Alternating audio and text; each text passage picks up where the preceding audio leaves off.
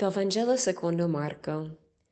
In quel tempo Gesù entrò in una casa e di nuovo si radunò una folla, tanto che non potevano neppure mangiare. Allora i suoi, sentito questo, uscirono per andare a prenderlo. Dicevano infatti, è fuori di sé. Il Vangelo di oggi è molto breve. Ci sono solo due versetti e questi versetti sono particolari perché non appaiono in nessun altro Vangelo. Molto spesso i brani che ascoltiamo sono ripetuti in altri Vangeli, ma Marco è l'unico a riportare questa scena. Questi versetti presentano un'accusa contro Gesù presentata dai suoi parenti che lo ritengono pazzo. Interessante che appena prima di questo brano c'è l'elenco degli apostoli che Gesù ha chiamato e l'ultimo a nominare è Giuda Iscariota. La descrizione di Giuda è che è il quale che poi lo tradì.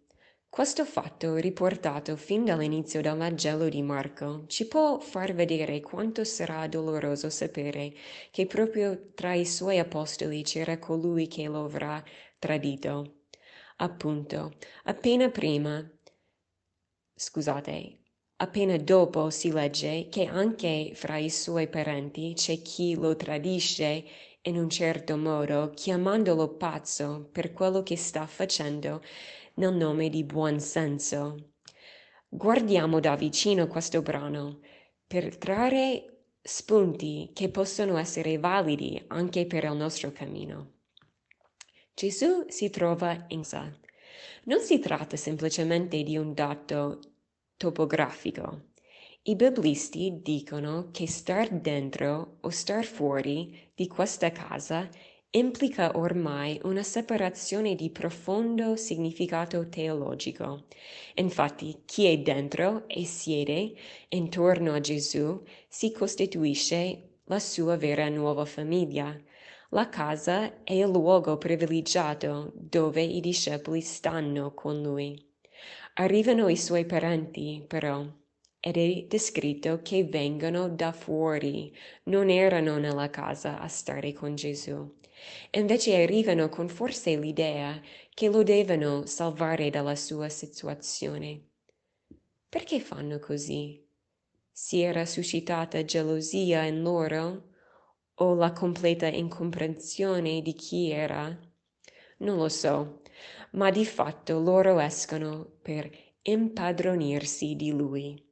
Entrano nella casa per prenderlo. Questo ci parla della povertà.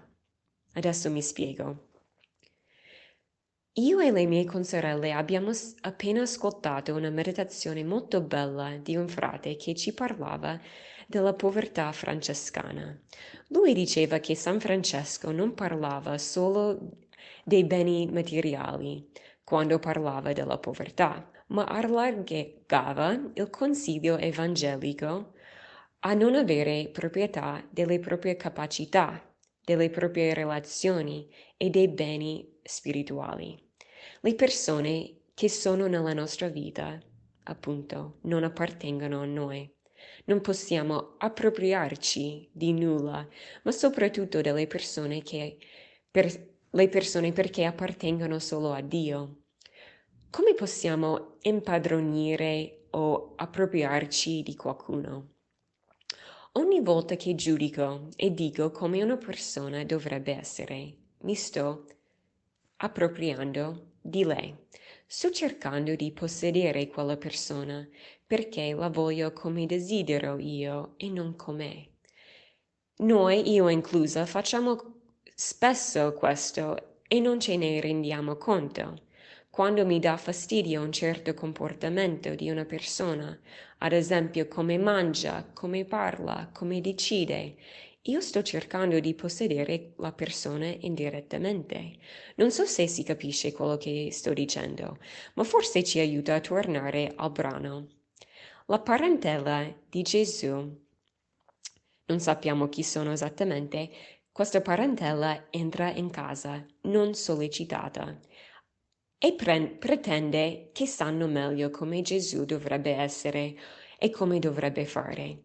Lo chiamano pure pazzo, fuori di sé. Bellissimo questo paradosso.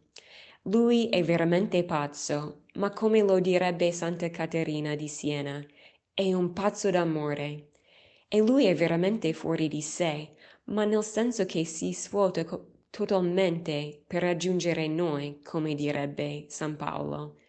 Allora, chi siamo noi a dire che non va, secondo buon senso, che Gesù sia così?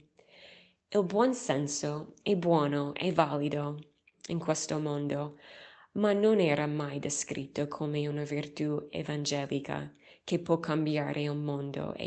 Cerchiamo oggi di, se- di seguire la santa pazzia di Gesù e non la presunziosità che aveva la parentela di Gesù, che cercava di impadronirsi delle persone.